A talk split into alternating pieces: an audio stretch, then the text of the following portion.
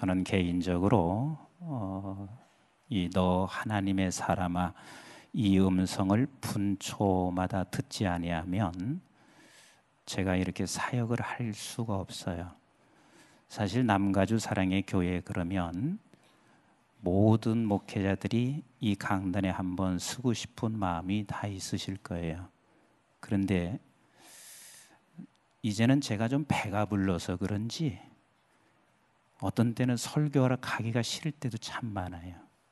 그리고 비행기 타는 것도 너무 버거워서 비행기 타는 것도 싫고 그런데 그때마다 하나님이 나에게 너 하나님의 사람아 너 하나님의 사람아 그러면 제가 꼼짝 못해요. 목사가 이런 얘기하면 은혜가 떨어질지 모르겠는데 저는 어떤 때는 예배도 드리기 싫어요. 아니 금요일 날 여러분들이 오늘 이렇게 나와서 앉아 계신 게 이게 보통 은혜가 아니에요. 내가 목사만 아니면 저는 주일만 살짝 살짝 예배 드리지 않을까? 그런 생각할 때가 참 많고 목사이면서도 어떤 때는 예배하기 싫다. 어떤 때는 내가 섬기는 것도 싫고 그리고 어떤 때는 사랑해야 할 사람인데도 불구하고 사랑하기 싫을 때가 한두 번이 아니에요. 근데 그때마다 하나님께서 늘 여지없이 저에게 너 하나님의 사람아 우리 한번 같이 해주시면 고맙겠습니다. 너 하나님의 사람아 너 하나님의 사람아 이 음성이 저에게는 늘 들려져요. 너 하나님의 사람아. 근데 여기까지 왔으면 설교해야 되잖아요. 근데 오늘 오후도 자고 싶기만 해요. 시차를 조금 미리 바꾸려고 조금 일찍 왔는데도 여전히 시차가 안 바뀌어졌는지 아, 오늘 저녁도 그냥 잤으면 좋겠다. 근데 하나님이 또 뭐라고 했겠어요? 시작. 네, 너 하나님의 사람아. 그러면 제가 다시 일어나곤 일어나곤 합니다. 근데 너 하나님의 사람 그러면 우리는 반드시 잊지 말아야 할 것은 네 가지를 하나님께서 반드시 하기를 원하고 있습니다. 하나는 너 하나님의 사람아 할 때 하나님께서 내게 베풀어 주신 나에게 베풀어 주신 사랑이 얼마나 큰지를 알기를 원합니다. 같이 합시다. 하나님의 사랑이 얼마나 큰지를 알기 원한다. 하나님의 사랑이 얼마나 큰지를 알기를 원하세요. 그리고 두 번째는 내가 이 땅에 살아가면서 피해야 할 것이 무엇인지를 알기 원하시고 그 다음에 세 번째는 네가 이 땅에 살면서 싸워야 할 것이 무엇인지를 알게 하시고 그리고 마지막에는 네가 이 땅에 살면서 취해야 할 것이 무엇인지를 그걸 알기를 원하세요. 그래서 이번 집회 동안 오늘 저녁은 너 하나님의 사람아 너에게 베풀어 주신 너 하나님의 사람이 얼마나 큰 사랑인지를 그것을 깨닫기를 원하셔서 오늘 저녁에는 그 말씀을 증거하고 내일 새벽은 뭐 하겠어요? 피할 것이 무엇인지, 저녁은 싸울 것이 무엇인지, 그리고 마지막 날 주일날은 취할 것이 무엇인지를 말씀하시게 될 것입니다. 그러면 너 하나님의 사람아 그랬을 때 우리가 얼마나 큰 사랑인지를 여러분들이 얼마나 알고 계신지 모르겠어요. 우리 한번 에베소 2장 4절 말씀을 같이 한번 보도록 하겠습니다. 시작. 극률이 풍성하신 하나님이 우리를 사랑하신 그 큰 사랑을 인하여 그랬습니다. 자, 극률이 풍성하신 하나님이 우리를 사랑하시는데 그 큰 사랑이다. 그 큰 사랑이다. 사랑의 교회는 아멘 잘 안 하시는가 봐. 극률이 풍성하신 그 하나님이 우리를 향한 그 큰 사랑. 아멘. 그 큰 사랑. 저도 모태에서부터 신앙생활을 해서 성경을 여러 번 읽었습니다. 그런데 어느 날 저에게 이 성경 구절은 그 다음으로 넘어갈 수가 없었습니다. 왜냐하면 극률이 풍성하신 하나님께서 나를 향하신 그 큰 사랑이라고 말씀하실 때 도대체 이 그 큰 사랑이 어떤 사랑일까? 그 큰 사랑. 여러분들에게 한번 물어보겠습니다. 세 살짜리가 지나가면서 우리 남가주 사랑의 교인들에게 선물을 하나 주는 게 있습니다. 그리고 우리 노창수 목사님께서 선물을 준다고 했습니다.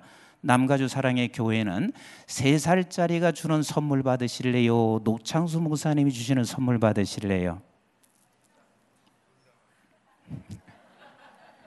아니 대답 안 하세요? 세 살짜리가 주는 선물 받으실래요? 노창수 목사님이 주시는 선물 받으실래요? 왜요? 제가 작년 10월인가 그 우리 한국에 보면 선한 목자 교회라는 곳이 있어요.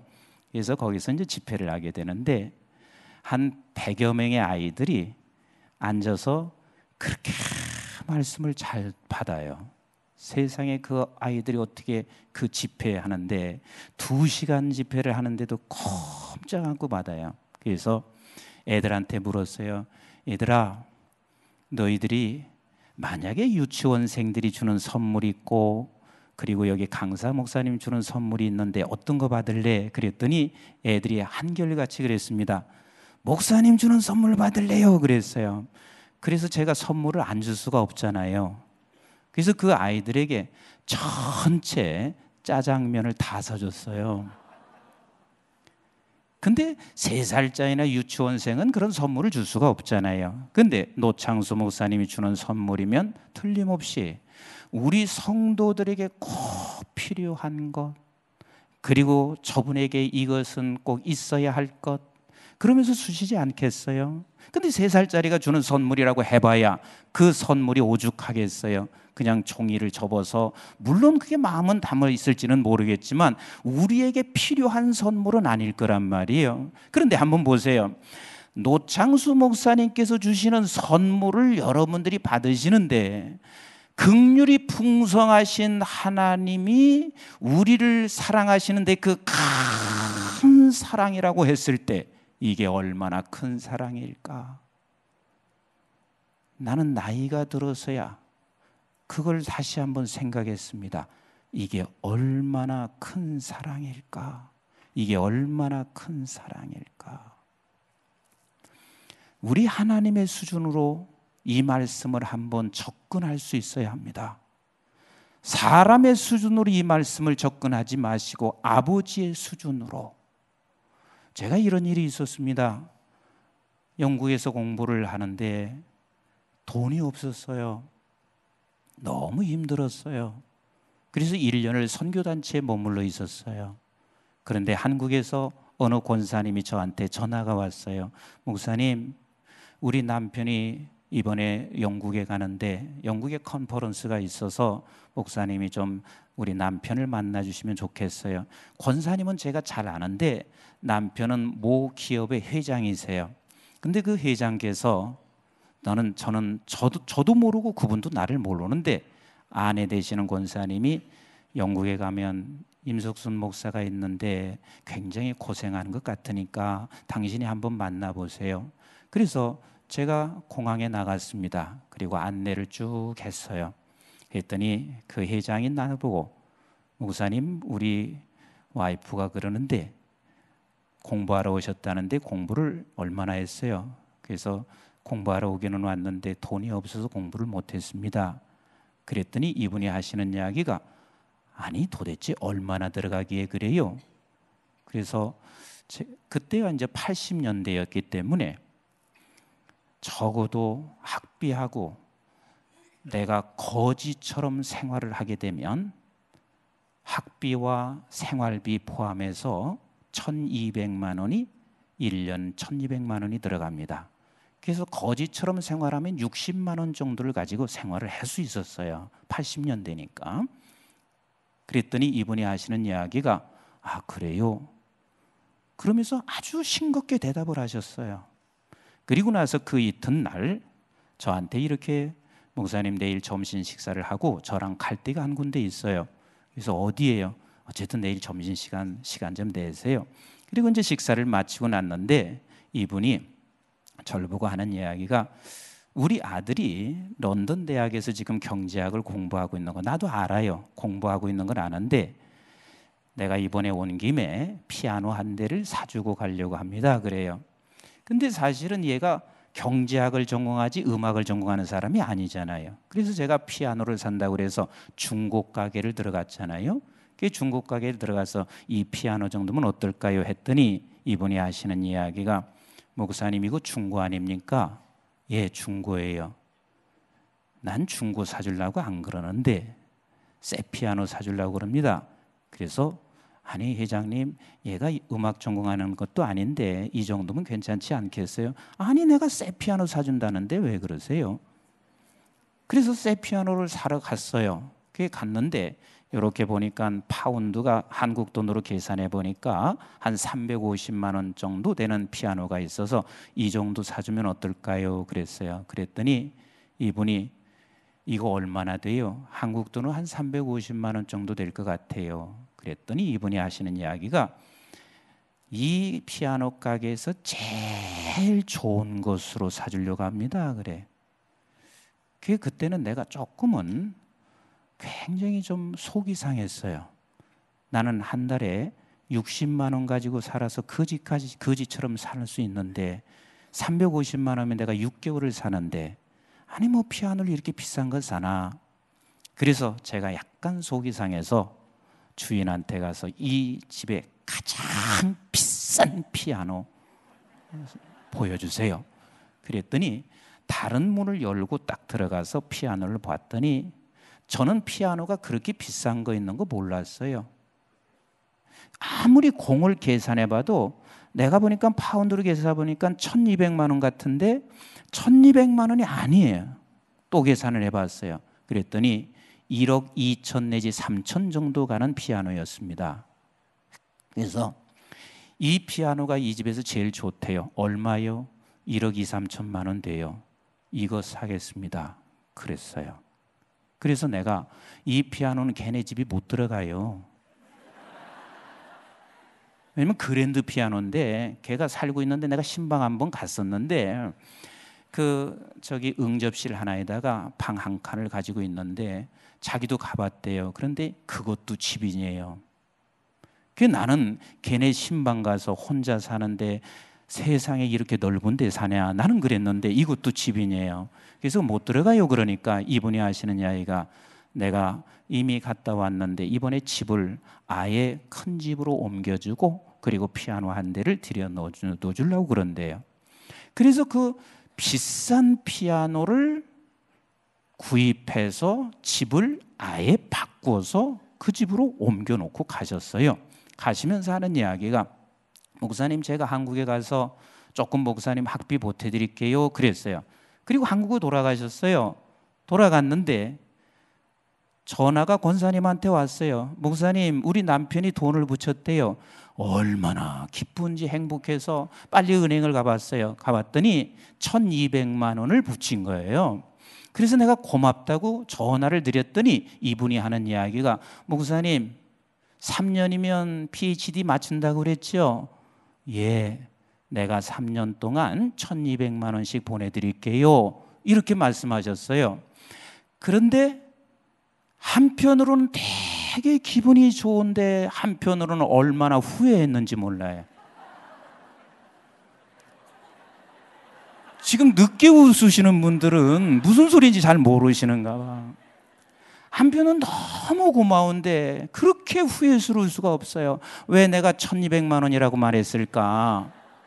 이분에게는 2천만 원이라고 했어도 내가 줄 텐데 제가 1200만 원이면 600만 원 학비를 내고 60만 원 가지고 거지처럼 살아야 되는데 내가 왜 그랬을까? 그리고 내가 무슨 재주로 네가 3년에 끝나?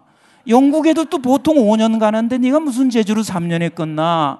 내가 그래서 3년이라고 말한 것도 되게 후회했거든요. 그때 저는 느낀 게 있습니다. 똑같은 사람인데도 왜 이렇게 수준 차이가 나나? 여기서 뭐 유학생들 계실지 모르겠지만 정말 유학생들 가난하거든요. 그 가난한 내 수준에서는 여러분 60만 원을 누가 줘도 되게 행복했어요. 그렇게 감사할 수 있었어요. 그 나는 1200만 원이라고 하는 건 굉장한 돈이었어요. 그런데 그 회장은 1200만 원이 아무것도 아니었습니다. 여러분, 긍휼이 풍성하신 하나님, 그 하나님이 어떤 하나님이신데 그 극률이 풍성하신 하나님이 우리를 사랑하시는데 그 큰 사랑, 그 큰 사랑. 도대체 이 그 큰 사랑이 무슨 사랑일까? 4절 말씀에 멈춰 있으면서 그 4절 말씀을 가지고 묵상하다가 그 다음 구절이 그렇게 궁금했어요. 도대체 하나님께서 극률이 풍성하신 하나님이 그 큰 사랑이라고 하는데 도대체 그 큰 사랑이 무엇일까? 다음 구절이 그렇게 궁금했어요. 남가주 사랑의 교회 성도 여러분들은 궁금하지 않으세요? 진짜 궁금하지 않으신가 봐요. 그 큰 사랑이 무엇인지 궁금하지 않으세요? 별로 궁금하지 않으신 것 같아. 궁금하세요? 그래서 궁금해서 5절이 그렇게 읽고 싶더라고요. 원래 성경은 그렇게 읽는 거예요. 자, 5절을 한번 같이 읽어보도록 하겠습니다. 시작. 허물로 죽은 우리를 그리스도와 함께 살리셨고, 너희는 은혜로 구원을 받은 것이라. 또 함께 일으키사 그리스도 예수 안에서 함께 하늘에 앉히시니 그렸습니다. 그래서 여러분들이 성경을 보면 6절은 과거 시제로 되어 있습니다. 허물로 죽은 우리를 허물로 죽은 우리를 그리스도와 함께 그리스도와 함께 살리셨고 또 함께 일으키사 그리스도 예수 안에서 함께 어디에 앉혔다가 어디에 앉혔다가 하늘에 앉혔다. 하늘에 앉혔다. 그러면 잘 들어보세요. 어떻게 해서 우리는 허물로 죽었죠? 어떻게 죽었어요? 예수와 함께 죽었잖아요. 그죠? 예수와 함께 죽었지요. 그죠? 그럼 뭐 예수와 함께 어떻게 죽었죠? 십자가. 우리는 예수와 함께 죽는 게 뭐냐면 예수 그리스도를 믿었다 하는 말은 예수와 함께 내가 접붙여졌고 내가 예수와 함께 묶여졌고 그래서 예수님이 죽는 순간 누구도 죽었어요? 나도 죽었어요. 나도 죽었어요. 그런데 내가 예수 그리스도를 믿을 때 내가 예수 그리스도를 믿을 때 그때 예수님과 묶여졌을까요?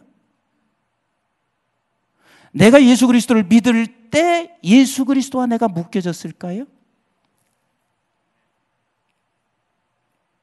자, 요한복음 1장 우리 한번 11절 12절을 같이 한번 보세요. 요한복음 1장. 자, 띄워 주시면 음, 요한복음 1장 예. 9절부터 11절까지 나왔는데 같이 한번 읽어 보겠습니다. 시작. 참빛 곧 세상에 와서 각 사람에게 비추는 빛이 있었나니 그가 세상에 계셨으며 세상은 그로 말미암아 지은 바 되었으되 세상이 그를 알지 못하였고 자기 땅에 오며 자기 백성이 영접했어요 안 했어요? 영접하지 않았다. 그러니까 예수 그리스도께서 오셨지만 저들이 알았어요 못 알았어요? 알아먹지 못했습니다. 그리고 그 알아먹지 못하기 때문에 영접했어요 안 했어요 영접을 전혀 못했습니다. 영접을 전혀 못했어요. 그런데 조금 더 읽어보세요. 자, 조금 더. 아, 자, 시작. 영접하는 자, 곧 그 이름을 믿는 자들에게는 하나님의 자녀가 되는 권세를 주셨으니 그랬습니다. 자, 그러면 12절에 영접하는 자, 그 이름을 믿는 자들에게는 무엇 주는 뭐의 권세를 주셨어요? 하나님의 자녀가 되는 권세를 주셨다 그랬습니다. 그러면 우리가 하나님의 자녀가 되는 것이 언제 된 거예요? 예? 영접할 때, 그죠? 예수 그리스도를 영접할 때, 그러면 어떻게 영접했어요? 그분이 오셨지만 알아먹지도 못했어요. 그분이 오셨지만 그가 누구신지 알지도 못했어요. 근데 어떻게 영접했어요? 이게 굉장히 중요한 이야기거든요. 우리는 내가 믿었다 하는 말은 이 말이에요. 이미 하나님께서 우리에게 자녀 되는 것을 자녀의 권세를 가지고 우리에게 왔는데 우리가 어떤 순간이 왔을 때 우리는 그 때야 주님이 눈을 뜨게 하심으로 말미암아 우리가 알아졌습니다. 아멘이신가요? 알아졌단 말이에요. 절대로 우리가 내가 눈을 뜰 수가 있는 사람이 아니고 내가 영접할 수 있었던 사람이 아닌데 이미 하나님께서 우리를 새로운 피조물로 만들어진 사람이 이 땅에 내려올 때는 아주 영적으로 어린 자녀로 우리가 이 세상에 내려와서 조금씩 자라가면서 누구를 깨닫기 시작하냐면 예수 그리스도가 누구인지를 우리는 이제 알아가기 시작합니다. 그건 하나님께서 새롭게 피조물로 만들어 주지 않고는 결단코 하나님을 알아갈 수 있는 사람이 이 세상에는 존재할 수가 없어요. 그래서 우리는 어떤 때는 영적인 핏덩이 같이 세상에 너덜물려져 있습니다. 그런 자들을 힘들고 지쳐 있는 이민 생활 속에 누군가가 교회로 교회 가보자. 거기 가면 당신이 위로를 받을 거야. 그래서 교회 왔습니다. 근데 그가 예수를 알까요, 모를까요? 예수 모릅니다. 교회 왔어요. 남가주 사랑의 교회 왔더니 성도들이 손을 잡아주고 힘을 줍니다. 격려하기 시작합니다. 그래서 그때부터 서서히 눈이 떠가기 시작합니다.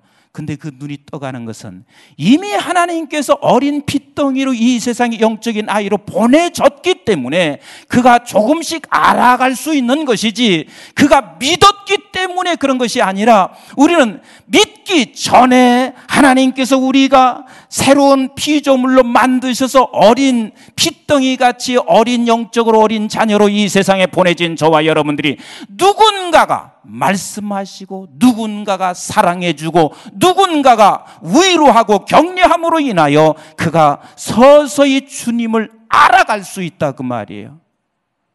이해가 되시는지 잘 모르겠어요.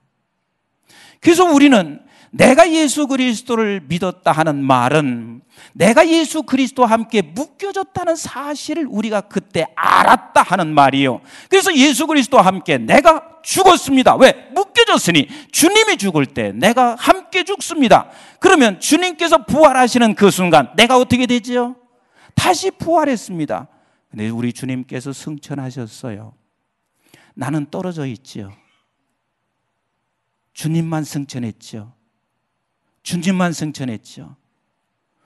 그런데 우리 주님이 이렇게 말씀하시고 있거든요. 나는 너를 떠나지도 아니하고 너와 함께하고 그리고 누구도 너를 내 손에서 빼앗을 자가 아무도 없다라고 말씀하시고 계세요. 우리는 주님과 한 번 묶여지면 누구도 그 묶여진 주님과 낯사리를 끊을 자가 있어요, 없어요? 절대로 없습니다. 절대 없습니다. 그래서 우리 주님과 함께 우리는 승천했다가 그래서 하늘에 앉혔다가 이게 과거 시제로 된 거야. 하늘에 앉혔다가 그래서 우리는 신분적으로 어떤 사람이냐면 우리는 하늘로부터 온 사람인 거예요. 이게 지금 여러분들에는 이해가 잘 안 되는 것 같아요. 같이 합시다. 나는 하늘로부터 온 자다. 신분적으로 우리는 하늘로부터 이 세상에 보내진 자란 말이에요. 그래서 고린도 후서 5장 17절에 이렇게 말씀하시고 계십니다. 우리 뭐 여러분들이 다 잘 알고 있는 구절인데 같이 읽습니다. 시작. 그런 즉 누구든지 그리스도 안에 있으면 새로운 피조물이라 이전 것은 지나갔으니 보라 새 것이 되었도다. 우리는 새로 난 존재예요. 새로 난 존재예요. 그래서 요한일서 5장 1절에 이렇게 말씀하시고 계세요. 시작. 예수께서 그리스도이심을 믿는 자마다 하나님께로부터 뭐한 자니? 난 자니. 우리는 아버지께로부터 난 자. 우리 아버지께로부터 난 자. 아멘이시면 우리는 누구로부터 난 자? 아버지께로부터 난 자니 또한 낳으신 이를 사랑하는 자마다 그에게 난 자를 사랑하시느니라 말씀하시고 계십니다. 우리는 하늘로부터 온 자예요. 우리는 그분으로부터 난 자예요. 어, 이, 이게 이해가 지금 잘 안 되실 거예요. 자, 그래서 골로새서 1장을 같이 한번 보실까요? 골로새서 1장 13절로 14절 시작. 그가 우리를 흑암의 권세에서 건져내사 그의 사랑의 아들의 나라로 모였으니 아들의 나라로 모였으니 옮기셨으니 옮기셨으니 옮기셨으니 그래서 저와 여러분들은 이미 하나님 아버지 아들의 나라로 신분적으로는 옮겨진 백성이요. 그러면 여러분들에게 한번 확인해 볼게요. 이해가 됐는지? 우리는 죽으면 아버지의 나라로 간다. 1번이요. 2번은 그 나라에서 왔다가 다시 그 나라로 돌아간다. 이게 2번이요. 자, 1번이요, 2번이요. 아, 못 알아들으셨는지 다시 할게요. 나는 그 나라에는 아직 가본 적도 없고 여기서 있다가 내가 죽으면 그 나라로 간다. 이게 1번. 2번은 나는 이미 신분적으로 그 나라로 옮겨져서 거기서 이 땅에 잠시 왔다가 여기서 살다가 그 나라로 돌아간다. 이건 2번이에요. 네. 이거 분명하셔야 돼요. 우리는 1번이요, 2번이요? 2번이에요. 2번이요. 우리는 그 나라에서 온 자예요. 지금 여러분들이 예수 그리스도를 믿고 예수 그리스도를 알고 있는 여러분들은 이미 그 나라에서 잠시 동안 이 세상에 우리 보내졌어요. 그래서 빌립보서 3장 20절에 이렇게 말씀하시고 계세요. 시작. 그러나 우리의 시민권은 하늘에 있는지라 거기로부터 구원하는 자 곧 주 예수 그리스도를 기다리노니 그랬습니다. 우리의 시민권이 어디가 있다고요? 어디가 있다고요? 하늘에 있다 그랬습니다. 하늘에 있다. 그러면 미국에 이미 여러분들이 오셔서 다 아시겠지만 시민권을 한국에서 받으시나요? 미국에서 받으시나요? 제가 미국 어느 지역에 가서 어느 지역이라고만 할게요. 목회자 세미나를 하면서 이 말씀을 강의하다가 시민권 우리는 한국에서 받아요, 미국에서 받아요 그랬더니 목사님 한 분이 그러세요. 나는 한국에서 받고 왔다고 그래요.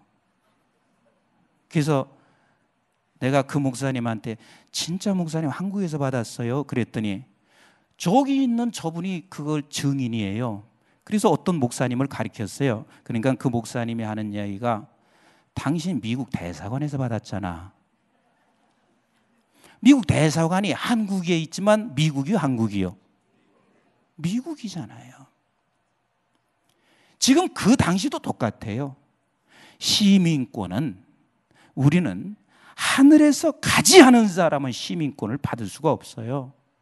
그래서 지금 사도 바울은 그 시민권은 우리는 하늘의 시민권을 가졌다. 이 말은 하늘나라에서부터 내가 온 자이고 나는 이미 하늘나라에 간 자라는 말이에요. 좀 아멘 좀 해주시면 안 돼요? 나는 이걸 깨닫고 너무 춤을 추었어요. 평생 신앙생활하면서 나는 앞으로 갈 하늘나라만 생각했는데 이미 나는 아버지의 나라로 앉았다가 거기서 내가 다시 왔어요. 그래서 잠시 이곳에 살고 있는 것 뿐이에요. 그래서 나는 그 나라로 다시 가는 거예요. 그래서 히브리서 11장 13절로 이렇게 말씀하시고 계신 거예요. 시작. 이 사람들은 다 뭘 따라 믿음을 따라 죽었으며 약속을 받지 못하였을 때 그것들을 멀리서 보고 환영하며 또 땅에서는 뭘로 살았어요? 외국인과 나그네임을 뭐 했더라? 증언했습니다. 왜? 이곳이 우리는 외국이고 나그네란 말이에요. 아멘이신가요?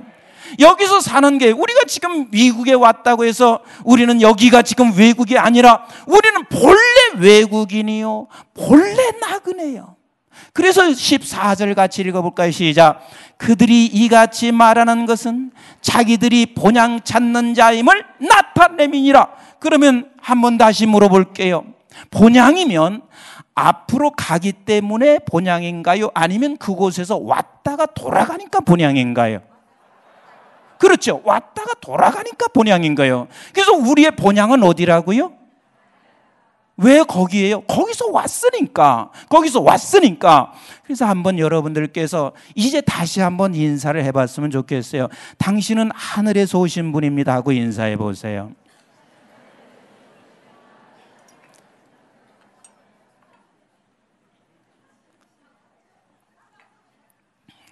제가요, 제 고향이 충청남도 대천이에요.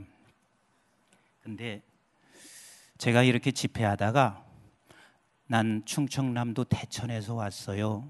그렇게 하면은 꼭 집회 끝나고 어떻게 하는 줄 아세요? 목사님, 충청남도 대천 어디세요? 꼭 물어봐요.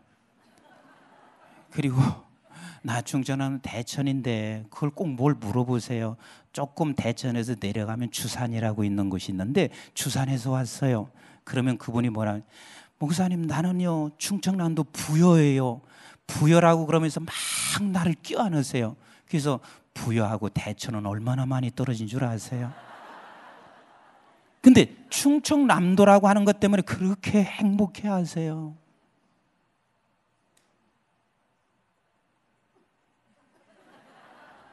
아니, 그런데 우리는 지금 어디서 오신 분이라고요? 근데 하늘에서 오신 분들이 진짜 본향 사람을 만나신 분들이 인사를 어떻게 그렇게 하시는지 나 이해가 지금 잘 안 가요. 뭐 당신은 하늘에서 오신 분입니다. 뭐 어떻게 이렇게 인사하시는지 나 잘 모르겠어요. 한번 다시 한번 해보세요. 당신은 하늘에서 오신 분입니다.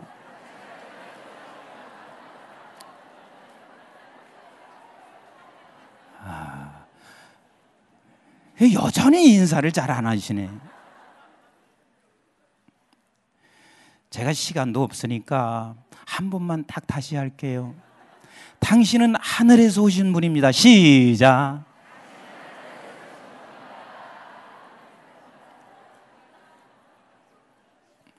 우리가 하늘에서 온 사람들이 하늘에서 아멘이신가요? 그래서 이 세상을 살아가는 날 동안 우리는 나그네요. 그리고 외국인으로 살아간다. 제가 6년 전에 데살로니카에서 동, 동구라파 선교대회를 하고 그리고 난 후에 회장 되시는 분이 절 보고 그런 말씀하셨어요. 목사님, 이제 우리 선교대회 마쳤으니까 목사님께서 사도 바울이 선교했던 선교지를 좀 안내해 주시면 좋겠어요. 제가 바울 사상을 전공했거든요. 그래서 제가 정말 피곤한데 하기 싫었어요. 진짜인데. 근데 뭐라고 하나님이 또 했겠어요? 난 그래 꼼짝 못 하거든요. 너 하나님의 사람아. 그래서 제가 이제 그렇게 하기로 하고 결정을 하고 그리고 저한테는 그래도 피곤하시니까 승용차를 해주시고 다른 분들은 버스를 타셨단 말이에요. 한 두 서너 시간쯤 가는데 너무 피곤해 죽겠어요. 그리고 그냥 가기만 하는 게 아니라 중간중간 서서 설명을 해줘야 되니까 더 피곤한 거예요. 그래서 제가 회장님 불렀어요. 회장님, 여기서 한꺼번에 내가 다 하고 그럴 테니까 그냥 당신들끼리 한 바퀴 돌고 오세요. 그랬어요. 그랬더니 난감하게 그분이 그러세요. 목사님, 약속했는데 어떡하지요? 그래서 제가 가만히 앉아 있는데 갑자기 이런 생각이 들었어요. 지금은 사도 바울의 선교 여정지가 길이 너무 잘났어요. 그래서 자동차도 좋고 나는 차를 타고 가는데 두세 시간도 안 돼서 이렇게 힘든데 사도 바울은 어떻게 그곳을 이렇게 넘어 다닐 수 있었을까? 짐승의 위협, 그리고 숱한 죽음의 위협들이 저에게 찾아왔는데 어떻게 이곳을 다녔을까? 사도 바울에게는 축지법을 쓸 수 있었나? 바울은 나보다 어마어마한 능력을 가지고 있어서 그냥 한 발짝 뛰면 날라갔나 별의별 생각을 다 했습니다. 그런데 그때 제가 깨달은 사실이 나와 다른 건 딱 한 가지였습니다. 사도 바울이 나보다 훨씬 더 능력이 있는 것도 아니고 한 가지 다른 게 있었습니다. 바울 서신 전체의 맥락이 뭐냐면 하늘에서 온 자로 성경이 다 기록되어 있습니다. 어디서 온 자? 하늘에서 온 자야. 하늘에서 온 자. 막연하지도 않습니다. 나는 죽으면 천국에 갈까 말까 이런 생각이 있는 게 아니라 너무 분명하게 당신은 하늘로부터 잠시 동안 하나님께서 이곳에 우리에게 보내주신 거예요. 왜 이 땅에 보내주셨냐면 에베소 2장 7절에 말씀하시기를 네가 받은 풍성한 은혜를 여러 세대들 가운데 나타나게 위해서 하나님께서 잠시 동안 이 땅에 보내주셔서 그 사도 바울은 오직 하늘에서 온 자로 여기가 외국인이요 여기가 나그네로 그렇게 살다가 내가 아버지 앞에 가는 것이 그분의 전 전체 성경 속의 사상입니다. 바울 서신의 전체의 사상의 맥락이 뭐냐면 나는 아버지 나라로부터 하늘로부터 온 자, 하늘로부터 온 자.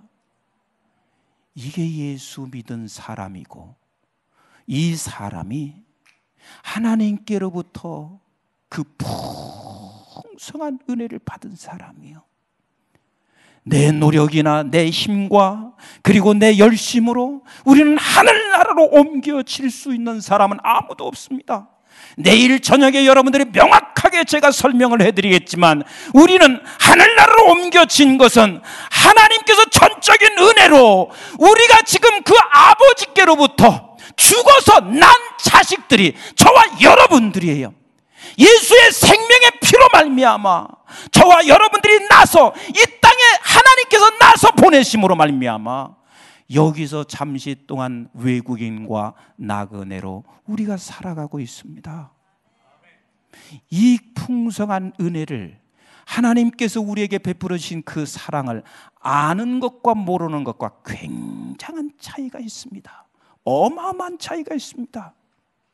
만약에 이 사랑을 모르고 가게 되면 반드시 여러분들이 신앙생활 하다가 같이 합시다. 멸망한다. 멸망한다. 멸망한다는 말은 성경 속에 두 가지 의미입니다. 하나는 하나님의 백성이 멸망의 자리로 걸어가는 게 있습니다. 이것은 내일 제가 명확하게 설명을 해드리겠습니다. 그리고 그러나 세상에서 전혀 주님을 알지 못하는 백성이 멸망하는 게 있습니다. 하나님의 백성이 멸망하는 것과 아버지 하나님의 백성이 아닌 자들이 멸망하는 게 있는데 우리는 하나님께서 우리에게 베풀어 주신 그 큰 사랑을 깨닫고 알지 못하면 이 세상에 살아가는 날 동안 반드시 멸망하게 되어 있습니다. 왜요? 평생을 살아가면서 우리 아버지 하나님을 사랑하는 것을 알아 그 사랑 때문에 예배하고 사랑 때문에 우리가 헌신하고 사랑 때문에 경배하는 것이 아니라 우리 하나님이 평생 수단이 됩니다. 나는 이 말씀을요, 교인이 싫어해도 증거해야 되고, 나 두 번 다시 집회에 안 불러도 상관없어요. 내가 증거하고 싶은 것은 하나님의 백성이 언제까지 수단으로만 하나님을 섬길 것인가? 이걸 반드시 이 수단으로만 섬기게 되면 얼마나 무서운지 이걸 나는 꼭 가르치고 싶은 거예요. 저의 큰 아들이 제가 이제 공부할 때 이 아이가 공부 마칠 무렵이 세살이었습니다 그러면 학교에서 제가 들어오면 밤 12시 이렇게 들어오거든요. 근데 아빠가 들어오는 것을 눈 빠지게 기다립니다. 왜냐하면 학교에 가면 늘 장난감이 있습니다. 그래서 그때마다 하나씩 갖다 주고 그리고 얘가 놀던 건 또 갖다 놓고 이렇게 하는데 얘가 좋아하는 게 자동차였습니다.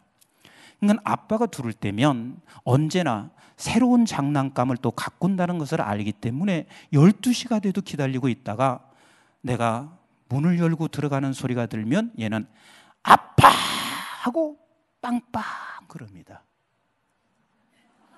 그러니까 이 아이는 아빠를 12시까지 기다리기는 했는데 아빠의 눈을 쳐다보는 것이 아니라 어디를 봤겠어요? 손을 쳐다봤습니다. 아빠 빵빵 그래요. 그러면 나는 내게 한 번도 세 살 먹은 아이에게 때리면서 야 이놈아 너는 어찌해서 아빠를 기다리지 않고 자동차를 기다리고 있냐? 그러면서 내가 때렸겠어요? 안 때렸겠어요? 대답 좀 해보시면 안 되겠어요. 아니, 나도 하늘에서 온 사람인지 좀 편하게 좀 해주세요. 네. 한 번도 내가 나무랜 적이 없습니다. 근데 그 아들이 지금 30이 됐습니다. 30된 이 아들이 지금도 내가 들어갈 때 아빠 빠빵 그랬습니다.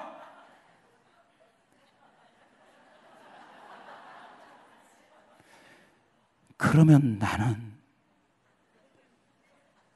이 아들한테 이렇게 소리를 질 겁니다. 얘야, 네가 아버지를 이렇게 힘들게 하냐? 이놈아, 나가라!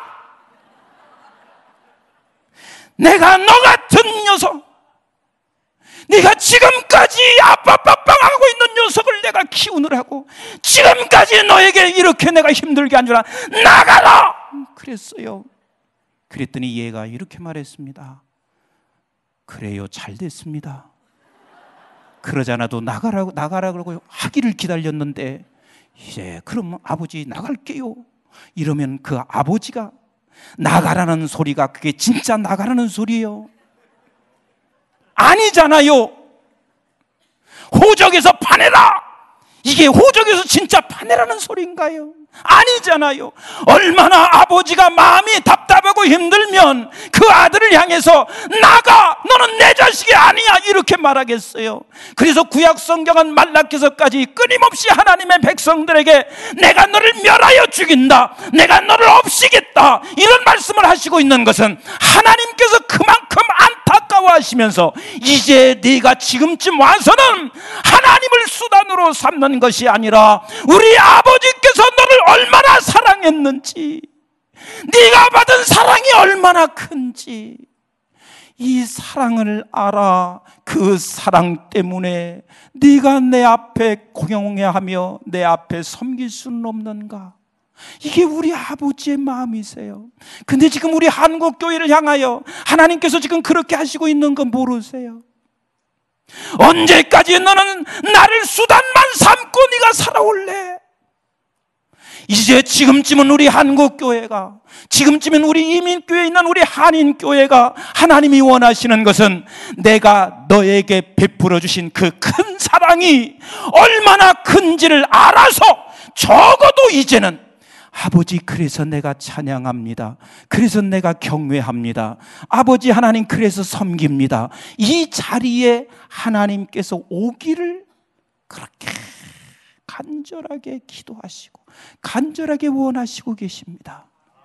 그래서 우리 한번 보실 말라기서 1장을 같이 한번 보도록 하겠습니다. 말라기서 여러분 말라기서는요 지금 하나님께서 이제 마지막 하나님이 경고를 하시는 거요. 이 경고가 듣지 않게 되면 반드시 하나님의 백성이라고 하는 택한 백성들이 예수 그리스도를 십자가에 못 박히는 그 순간이 찾아온다는 사실을 벌써 아시면서 여러분 말라기서는요 아버지의 눈물과 피나는 눈물로 지금 말씀하시고 계세요. 2절부터 시작.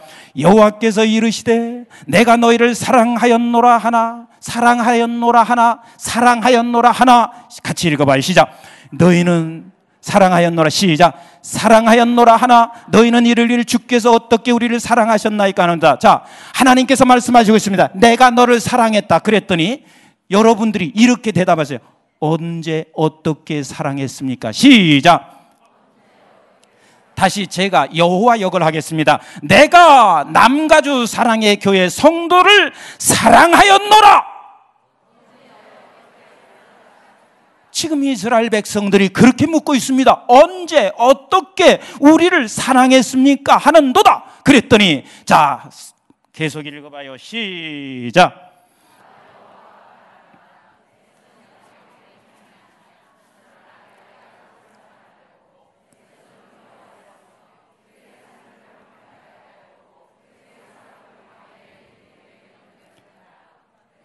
말하기를 우리가 무너뜨림을 당하였으나 황폐된 곳을 다시 쌓으리라 하거니와 나 만군의 여호와는 이르노라 그들을 쌓을지라도 나는 헐리라. 사람들이 그들을 일컬어 악한 지역이라 할 것이요 여호와의 영원한 진노를 받은 백성이라 할 것이며 너희는 눈으로 보고 이르기를 여호와께서는 이스라엘 지역 밖에서도 크시다 하리라. 자 어떻게 사랑했습니까? 하고 물었더니 하나님께서 대답을 이렇게 하셨습니다.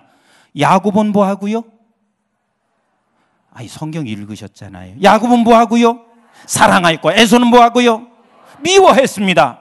에서는 미워해. 그런데 너희들은 어떻게 언제 사랑했습니까? 하고 묻는 그 이유를 우리 하나님께서는 아시고 하시는 말씀이 너희들이 그렇게 지금 묻는 이유가 뭔 줄 아느냐? 에돔이 가지고 있는 것 때문에 에돔이 가지고 있는 다시 말하면 에서의 후손들이 가지고 있는 것으로 네가 하나님 언제 사랑했어요? 어떻게 사랑했어요? 이걸 지금 말하고 있잖아. 그런데 에돔이 가지고 있는 것은 반드시 뭐 한다? 뭐 한다? 무너뜨림을 당한다. 네가 지금 세상 것이 주어지지 아니하겠다 하여서 너는 지금 그것으로 인하여 하나님 언제 우리를 사랑했습니까? 너희들이 지금 그걸 묻고 있잖아. 그런데 그걸 묻고 있는 너희들 그것은 결국은 다 무너뜨려지는 거 아니냐? 내가 너희를 사랑한 것은 야곱의 영화야. 야곱의 영화야. 그 야곱의 영화가 뭐냐면 저와 여러분들은 우리 하나님께서 하늘로 옮겨서 아버지께로부터 난 백성이 되었다는 거예요. 아, 또 이게 아멘이 안 되세요. 하늘에서 우리는 난 자요. 아버지께서 죽어서 나셨다. 이것이 아버지께서 우리를 사랑하셨단 말이고. 이것이 우리에게 주어진 야곱의 영화라. 이렇게 말씀하시고 계신 거예요. 그랬더니 한번 조금 더 읽어보세요. 내가 지금 시간이 지금 임박해서 지금 걱정인데. 자, 6절을 보세요. 시작. 내 이름을 멸시하는 제사장들아, 나 만군의 여호와가 너에게 이르기를 아들은 그 아버지를, 종은 그 주인을 공경하나 내가 아버지일진데 나를 공경함이 어디 있느냐? 내가 주인일진데 나를 두려워함이 어디 있느냐? 하나, 너희는 이르기를 우리가 어떻게 주의 이름을 멸시하였습니까? 그랬어요. 하나님은 뭐라 그랬냐면 너희들이 나를 멸시했대요. 그런데 저들은 멸시했댔어요? 안 했댔어요? 안 했댔어요. 그게 무슨 소리인 줄 알아요?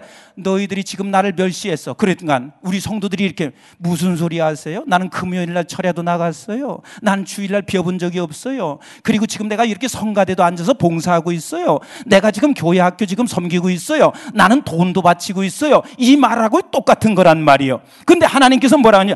너희는 나를 멸시했다. 왜 그런 줄 아세요?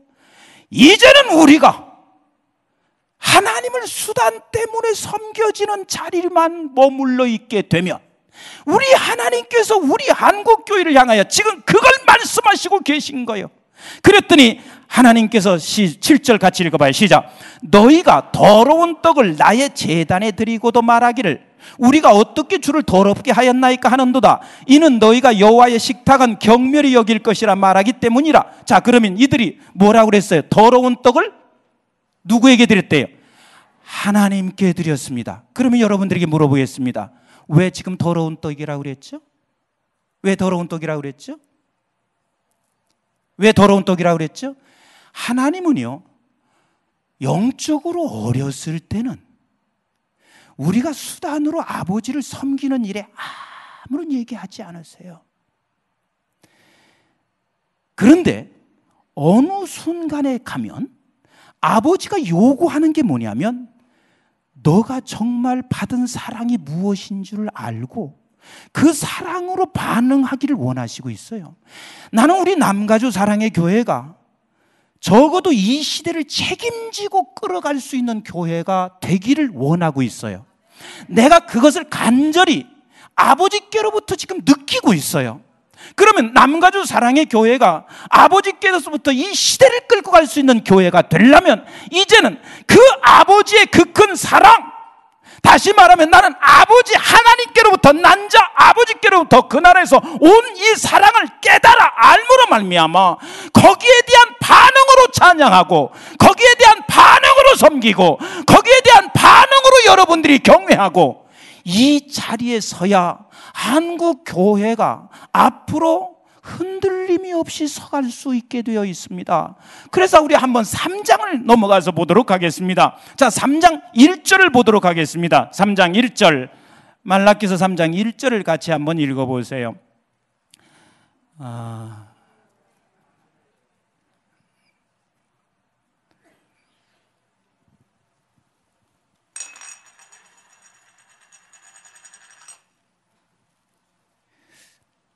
자, 말라기서 3장 1절을 보세요.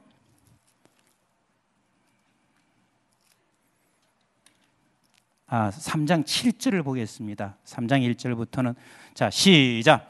만군의 여호와가 일어나라 너희 조상들의 날로부터 너희가 나의 규례를 떠나 지키지 아니하였도다. 그런즉 내게로 돌아오라. 뭐로 돌아오라고요? 내게로 돌아오라. 그리하면 나도 너희에게로 돌아가라 하였더니 너희가 이르기를 우리가 어떻게 하여 돌아가리까? 자, 제가 물어보겠습니다. 제가 여호와의 역할을 하겠습니다. 남가주 사랑의 교회 성도들이여 내게로 돌아오라. 어떻게 해야 돌아갑니까? 그랬어요. 어떻게 해야 돌아갑니까? 그랬더니 우리 하나님께서 말하기를 자, 시 8절 시작. 사람이 어찌 하나님의 것을 도둑질하겠느냐? 그러나 너희는 나의 것을 도둑질하고 말하기를 우리가 어떻게 주의 것을 도둑질하였나이까 하는도다. 이는 곧 11조와 봉헌물이나. 자, 다시 하겠습니다. 남가주 사랑의 교회 성도들이여 내게로 돌아와라. 그때 하나님께서 말씀하시기를 이 도둑놈들아 그랬어요. 이 도둑놈들아. 그랬더니 우리가 무엇을 도둑질했어요? 그랬더니 여러분들이 11조와 봉헌물이라. 그러면 여러분들에게 한번 물어보겠어요. 이스라엘 백성이 11조와 봉헌물을 냈을까요? 안 냈을까요? 다시 이스라엘 백성이 11조와 봉헌물을 냈을까요? 안 냈을까요? 냈습니다. 안 내면 이스라엘 백성이 될 수가 없어요. 어느 분이 독일을 가서 독일에서 갔다 오더니 뭐라고 하는 줄 아세요? 목사님, 독일 가니까 진짜 교회가 멋있어요. 뭐가 멋있습니까? 거기는 헌금 시간이 없던데요. 도대체 왜 한국은 11조 이야기를 그렇게 많이 합니까? 이렇게 왜 해요? 그래서 제가 뭐라고 한 줄 아세요? 여보시오. 독일 사람은 월급 딱 타자마자 10분의 1을 딱 띄게 돼 있어. 그게 전부 다 종교세로 띄게 돼 있어. 모든 누구든지 다 띄게 돼 있어. 알구나 좀 얘기하세요. 이스라엘 백성들도 11조와 봉헌물을 안 낼 수가 없어요. 그런데 하나님은 지금 뭐라고 그랬죠? 빨리 얘기해 보세요. 뭐라고 했어요? 도둑놈이라고 그랬어요. 여러분 왜 도둑놈이라고 했는지를 여러분은 아셔야 돼요.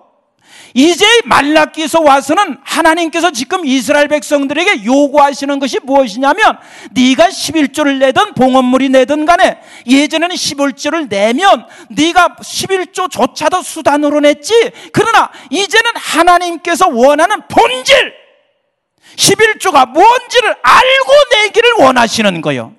알고 내기를 원하시는 거요. 그러면 그 알고 내기를 원하시는 게 무엇일까? 우리 한번 장세기 14장을 빨리 이건 그냥 놔두시고 장세기 14장을 한번 다 펴서 보세요. 장세기 14장. 전 이걸 지금 할 생각은 없었는데 성령께서 여러분들에게 이걸 지금 가르쳐 주시고 있는 것 같아요. 자, 장세기 14장 보세요. 17절 보겠습니다. 찾으셨으면 아멘. 자, 17절 보겠습니다. 시작. 아브라함이 그 돌라 오멜과 그와 함께 온 왕들을 쳐보시고 돌아올 때에 소도망 사회 골짜기 곧 왕의 골짜기로 나와 그를 영접하였고 살레망 멜기세덱이 떡과 포도주를 가지고 나왔으니 이는 지극히 높으신 하나님의 제사장이었더라. 그가 아브라함에게 축복하여 이르되 천지의 주제시오 지극히 높으신 하나님의 아브라함에게 복을 주시옵소서 너희 대적을 내 손에 붙이신 지극히 높으신 하나님을 찬송할지로다 하매 아브라함이 그 얻은 것에서 10분의 1을 멜기세덱에게 주었더라. 이게 무슨 소리인 줄 아세요? 지금 소돔과 고모라 성이 중심으로 한 다섯 개 왕국이 있었어요. 엘라망을 중심으로 한 네 개의 왕국이 있었어요. 근데 그 왕국이 싸웠어요. 싸웠는데 소돔과 고모라 성이 질 줄은 상상을 못 했어요. 근데 소돔과 고모라 성이 졌어요. 근데 소돔과 고모라 성이 누가 살고 있죠? 자기 조카 롯이 살고 있었어요. 그래서 아브라함이 정신을 잃었어요. 자기 조카 롯을. 그래도 핏줄기인데 이 조카를 구하기 위해서 318명 그냥 양을 치는 목동들을 그냥 주워 모아가지고 그 적군으로 들어가서 자기 조카 롯을 구해내고 많은 물품을 가지고 오는데 누가 앞에 딱 섰냐면 누가 섰어요? 멜기세덱이 앞에 딱 섰습니다. 그런데 아브라함이 지금까지 들어본 아무 족속의 왕이 아니에요. 도대체 이 사람이 누군가? 멜기세덱이. 근데 멜기세덱이 누구라고 그랬어요? 하나님의 아들, 만왕의 제사장, 히브리서 5장 1절부터 계속 말씀하시고 있잖아요. 히브리서 7장 3절에도 말씀하시고 있잖아요. 예수 그리스도가 지금 아브라함 앞에 똥 나타났어요. 예수님이 똥 나타났어요. 아브라함은 자기가 승리하고 돌아오는 그 감격과 기쁨밖에 없을 거예요. 그런데 그 예수 그리스도께서 나타나셔서 아브라함에게 축복하시면서 천지의 주제시요. 이에게 축복합니다. 그러면서 그 예수가 아브라함에게 말하기를 너는 지금 네가 이기고 돌아온 것도 하나님이 하신 일이고 앞으로도 하나님 이 너에게 축복하시는 것이고 모든 게 아버지가 하시는 일이니 하나님께 뭐하라? 하나님께 뭐하라? 하나님께 찬송하라 그랬습니다. 그러니까 하나님께 찬송을 했습니다. 그랬더니 아브라함이 뭘 드렸어요? 10분의 1을 드렸더라. 그러면 11조가 뭐예요? 10분의 1인 건 나도 알아요. 11조가 뭐냐고요? 여러분들이 이걸 착각하지 마세요. 10분의 1 드리는 것이 11조인 줄 알지만 10의 1조는 10분의 1을 그걸 띈 것이 아니라 실제는 모든 것은 아버지께로부터 왔습니다. 그래서 아버지를 찬송하는 거예요. 누구를 찬송하는 거예요? 아버지를 찬송하는 거예요. 그분의 은혜를 찬송하는 거예요. 이게 11조란 말이에요. 그런데 모든 사람의 11조 자체도 어떻게 하고 있냐면 수단으로 드려지고 있습니다. 그래서 지금 말라기에서 와서는 우리 하나님께서 10의 1조에 관하여 본질을 지금 회복시켜 주는 거예요. 너희들이 10의 1조를 지금 너희들이 드리고 있는데 이렇게 드리고 있는 것은 똥이라고 말씀하시고 있습니다. 말라기서 2장은 너희들이 똥이다. 그래서 내가 그 똥을 받아서 내 얼굴에 발라버릴 것이라 말씀하시고 계세요. 여러분 이것을 아는 것과 모르는 것과 굉장한 차이가 있는 거예요.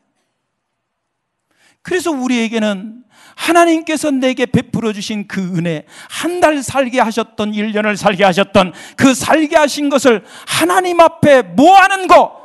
찬송을 드리는 거요. 찬송을 드리는 거요. 그래서 지금 말라기서 3장 다시 거기 보세요. 이것만 하고 제가 마치겠습니다. 자, 9절 참 8절 시작.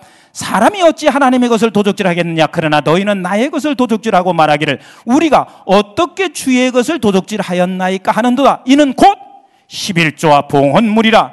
9절 시작. 너희 곧 온 나라가 나의 것을 도둑질하였으므로 너희가 뭐를 온 나라가 그랬습니다. 그러면 온 나라가 말라기 정도에 와서는 아버지가 너에게 베풀어 주신 사랑이 무엇인지를 알아. 그 사랑 때문에 아버지 하나님을 섬겨 나가기를 원하고 있는데 그렇지 않기 때문에 온 나라가 뭐 한다?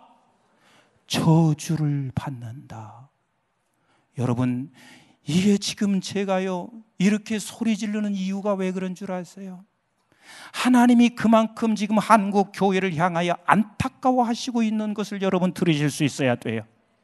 그래서 지금 자, 10절 같이 읽습니다. 시작. 만군의 여호와가 이르노라 너의 온전한 11조를 창고에 들여 나의 집에 양식이 있게 하고 그것으로 나를 시험하여 내가 하늘문을 열고 너에게 복을 쌓을 곳이 없도록 붙지 아니하나 보라. 자, 잘 들으세요. 너의 온전한 11조. 온전한 11조가 뭐죠? 예?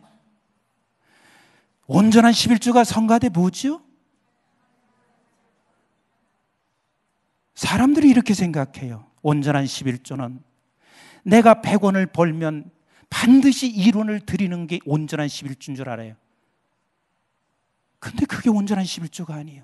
여기서 말하는 온전한 11조는 말라기 시대에 와서는 너희들이 이제 수단으로만 드려지는 것이 아니라 하나님께로부터 모든 것이 왔으며 아버지께로부터 축복하셨음을 네가 알고 아버지께로부터 온 복인 것을 네가 알고 그래서 아버지께 사랑하는 마음에서 찬송으로 드려지는 것을 온전한 11조라 그랬습니다. 그러면 하나님께서 우리에게 뭘 약속했어요?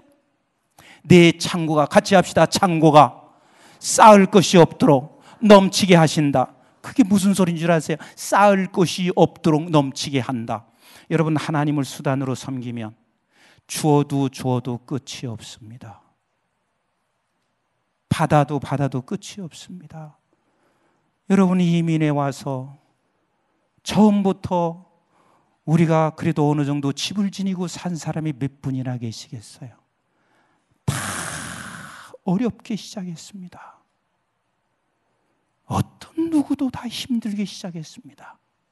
그런데 지금 우리의 삶은 그때와는 비교할 수 없을 만큼 우리에게 너무 많은 걸 주셨습니다. 그래도 우리는 여전히 가난합니다. 가난합니다. 여전히 부족합니다. 왜 그렇지요? 왜 그렇지요?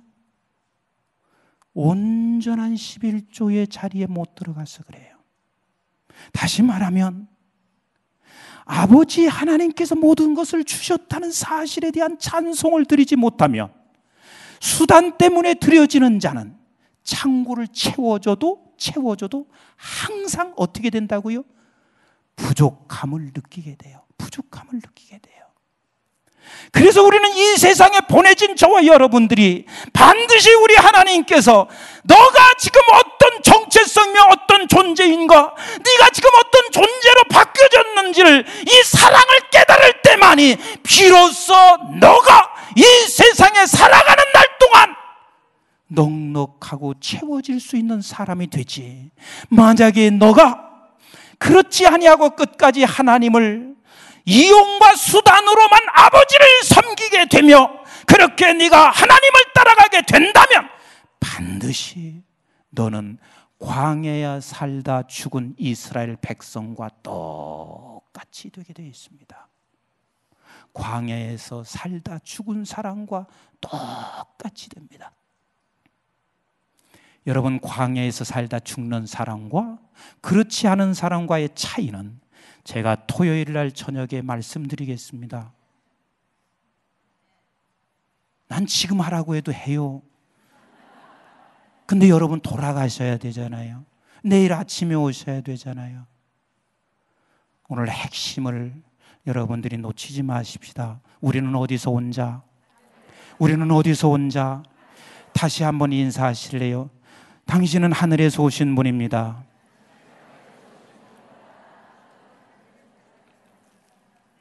아, 한 번에 좀 제발 끝나게 해주세요.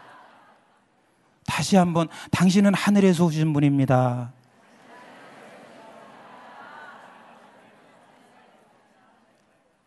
그 우리는 이것을 정말 얼마나 이게 귀한 것인지, 내가 하늘에서 왔다는 것이 이게 얼마나 엄청난 은혜인지 이것을 여러분들이 붙잡고 사셔야 됩니다. 그러면 바울이 가졌던 능력을 여러분들도 소유하게 될 것이고, 그래서 너 하나님의 사람아 할 때는, 야, 너는 하늘로부터 난 자야. 너는 하늘로부터 보내진 자야. 이것을 말씀하시는 거요. 그래서 제가 꼼짝 못하는 거요. 이 세상에 살아가는 날 동안 여러분들도 하나님께서 너 하나님의 사람아, 너 하나님의 사람아. 아멘이신가요? 우리 찬송 한 장하고 합심해서 함께 기도하도록 하겠습니다.